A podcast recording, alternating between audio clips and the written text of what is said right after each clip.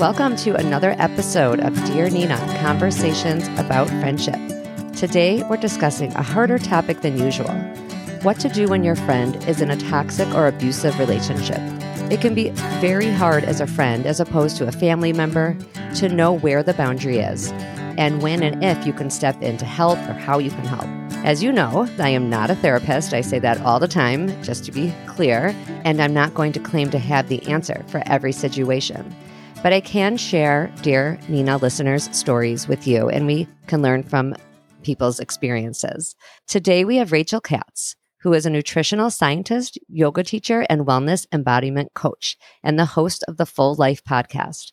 She has over 45,000 Instagram followers on her account, Rachel underscore Katz underscore, which I honestly cannot even imagine managing. And I feel like I'm really involved in my Instagram, even with my little following. So that is not at all the topic we're talking about. Although when Rachel reached out to me, it really made me feel with it because she's young and cool and very fabulous. You will see on her Instagram. So thank you, Rachel, for coming and for being willing to share your story with us. Welcome. And thank you for having me. I'm so happy to be here. And I love that intro. Thank you. Why don't you start at the beginning of what you feel comfortable with? I do have listeners that have asked about this topic. I really didn't have my own expertise to share, so I've sort of left it. And then when you and I started talking, I was like, this is really an opportunity to address an important topic. Yeah, so maybe I can go ahead and just share a little bit about my experience being in a toxic relationship. And because everything I'm going to share is from my own experience and also from just my experience watching other friends go through the same thing. Unfortunately, I know a lot of other people who have also gone through really toxic relationships. So, just from my experience, my friends' personal experiences, I've learned a lot. So, I can just start there and share a little bit about what that was like. That would be great. And wait, how old are you for reference? I'm 28.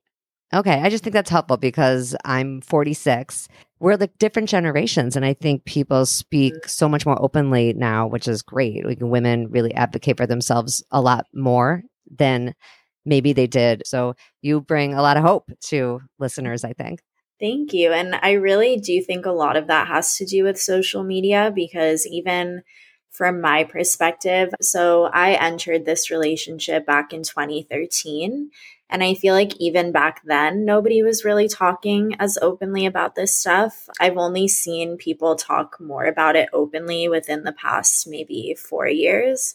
And I feel like if I didn't have access to that information, I honestly wouldn't even know that I was in an abusive relationship or how toxic it actually was. So I think, you know, there are a lot of downsides to social media for sure. But I think it's really cool that there's so many people talking about it openly and it's so easily accessible to people because I think before that people just didn't have access to that information so they honestly didn't even know. That's a good point. Okay, back to your story. I entered a relationship with my ex in 2013. I was 18 at the time, so I had never been in a serious relationship before this and my whole life, I wouldn't say my whole life, but for a long time before this, I desperately wanted to be in a relationship. That was like the center of my world. I was like, I need to have a boyfriend or my life is going to be over really soon.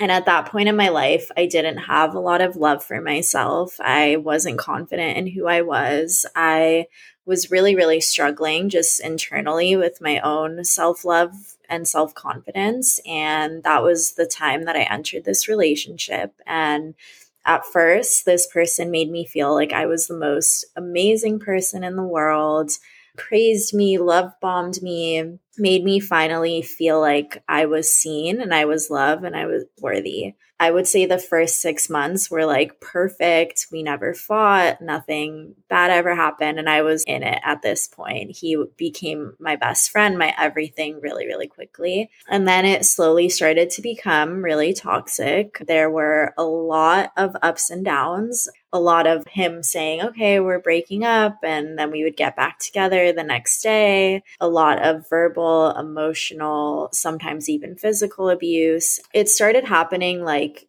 really subtly and then just slowly got worse. I, at the time, to be honest, like I said, I didn't even know that I was in an abusive relationship. Maybe I subconsciously knew, but I was trying to protect myself. So I didn't want to face what was actually going on. But around 2018, so we were already together almost five years, we broke up again. But at this time, something within me felt different. And I was like, I'm done. Something has to change.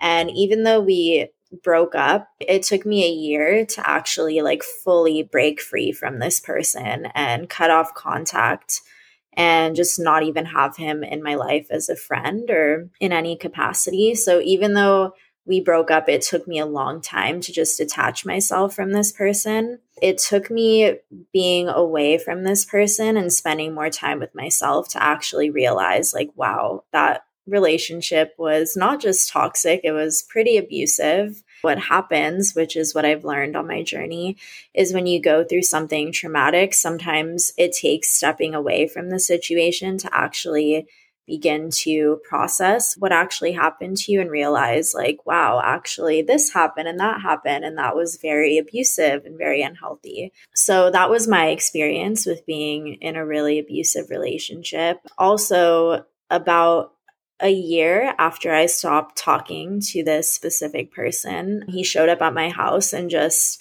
spilled all of this information that I didn't know beforehand that he was cheating on me. He just kind of confirmed things that I already knew. He was cheating on me our whole relationship, and he was also using drugs throughout our whole relationship which I was completely oblivious to. So that kind of threw me on another loop of going through a healing journey. Even though I thought I healed, this just added another layer to it where I was like, wow, I really was being lied to. And I really just didn't know so many things that were happening. So there definitely was a lot of layers to the whole experience, but I learned how to treat other people who are in a toxic relationship. And it taught me a lot about how to deal with friends who are in that situation. I feel like sometimes it's so hard to understand until you go through it yourself and then you're able to live from that perspective and be like, wow, okay, this is actually the kind of support that a friend needs during this time. Before we get to that, because that is definitely what I want to talk about. First of all, I'm sorry you went through that. It sounds like you came out of it a lot stronger, but you still had to suffer a lot while you were experiencing it. So thank you for being honest about what you went through and sharing it with us. We get hardened to stories of people suffering. Mm-hmm. And I just think it's important to take a moment to just say that's terrible that that happened to you. Also, as a mother of teenagers, as I am, and I have listeners of all ages for sure. What I love about doing a podcast about friendship is friendship is like an ageless topic. I hear from people, teenagers all the way through 80s, but as someone around my age with teenage children, before we get to the friend part, I'm curious if there's anything your parents could have done. And I'm not saying they did anything wrong. I'm thinking of myself as a mother. What would I do in that situation? If I noticed my daughter was like breaking up and getting back together with the same person over and over and over again, like even just that piece, even if I didn't know anything else, but I saw that, what could a parent have done? Yeah, that's a great question. And I think the the hard part about being in an abusive relationship, especially with someone who's a narcissist, is they're really good at isolating you from your friends and your family. And that causes you to be even more dependent on them for that emotional support, which makes it harder to break away. Because a lot of times when we would break up, I would just drive to his house. I would do anything I could to fix the situation because my nervous system couldn't handle it. And I needed that relief of we need to figure this out and get back together. So my mom would watch that and she would tell me, like, you better not go over there. You better not leave this house, stuff like that. Or when I would tell her certain situations, she would start to view him in a negative light. And I think that actually made me not want to share anything with her anymore because I feared that because I knew, oh, if I share this or if I tell her I'm going to his house or if I tell her that I'm hanging out with him, she's going to tell me that I shouldn't or judge me. And I think what people in that situation really need is just support and judgment free support. Because at the end of the day, that person who is in that abusive relationship is going to be in it, whether you tell them that they shouldn't or whether you support them. Unfortunately, it's their journey to go through. And the only time they're going to leave is when they decide that they're ready to leave. It doesn't help to tell somebody you shouldn't be in this situation. It's really toxic. Or even like my mom would do, would try to threaten me to not go over there or see him. I can't even blame her. I feel like I would do the same thing. I mean, I'm glad we're having this conversation. it's hard. It's so it hard is. to watch your kid do even less harmful things than that, let alone something you know is is destructive in their life. Even like spending money or something, I'll be like, "Don't buy that." You know, you're you're going to regret it. It's like hard not to tell them what to do.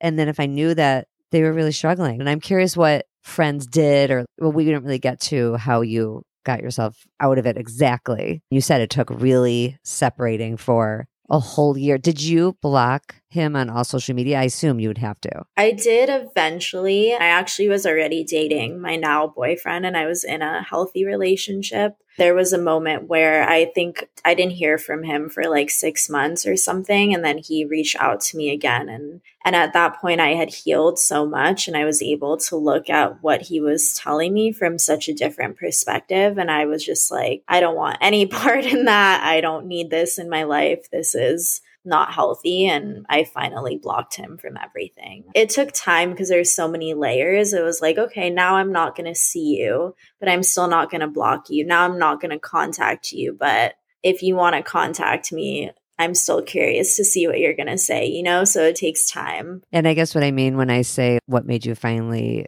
end it, because I know we talked about it a bit, is was there a certain person? Was there something that pushed you finally over the edge? Well, this is why I started my whole business to help people heal their relationship with themselves because I truly think that the more you love yourself, that's really what it is. The more you love yourself and have a good relationship with yourself and value yourself, the more you're able to see things from that perspective and discern better who it is that you would want in your life and who has no place in your life. When you're coming from a place of, I don't fully value and love myself, it's harder to set those boundaries or block those people or even know what it is that you want in relationships. I went through this deep healing journey of healing my relationship with myself and loving myself that eventually I just was able to see things from a different perspective. But again, it took time for me to even realize the extent of everything that I had gone through. And it was a process. At first, I started to notice from not having contact with this person and all of these memories popping up that were blocked because of my trauma, I started to notice this person is really unhealthy. This person was probably cheating on me, just starting to put all the pieces together. But I still didn't realize it was abusive until I completely was removed from the situation and was able to heal my relationship with myself and also meet someone else who showed me what a healthy relationship actually was. And then I was like, oh, okay. So let's bring this back to friendship. What was going on with your friends during that time? It was hard because there were a lot of friends around me who judged me. Definitely when I started sharing information with them. And the result of that was I just didn't share things with them anymore. I didn't want them to know. I felt so much shame anytime that I would choose to reconnect with my ex or hang out with my ex because after we broke up, like I said, it took a whole year for me to finally break free. And during that time, he would randomly call me and I would jump to go hang out with him. And I just started lying, or I just, not even lying, but I just wouldn't tell people where I was or that I was hanging out with him because I felt so much shame and I was so embarrassed. And on the other side of things, my ex would also, with these certain friends, he would tell me, like, oh, what did you tell your friends about me? Because I can tell that they don't like me. You shouldn't hang out with them. And he would start planning all these ideas in my head of those friends are not my true friends and they're not good people because they didn't like him. And that was further, further pushing me into him and farther away from my friends. It's really hard because I understand from the other point of view. I've also come out of that and seen my other friends go through things like that. And it's so hard. You just want to like scream at them and be like, why don't you see this? You deserve so much better. This is so unhealthy. What somebody in that situation really needs is just support. What might that look like now that you've had friends in that role where you are tempted to tell them, like, don't, don't do it? What has worked? That's a really good question. I think just listening, just listening to what it is that they're going through and being a safe space for them to share. That experience feels so isolating, so, so isolating. And that's one of the reasons it's so hard to break free from those relationships because at the end of the day, you feel like that person, even though they're abusing you, they are the only person you can go to for support. So I think just being a safe space for your friend to share and just listening without any judgment and without giving advice or without, you know, there's a lot of ways, even if you don't judge someone with your words, you're judging them in the way that you look at them or view them, or mm-hmm. maybe they don't want to hang out with you as much. So they start distancing themselves from you.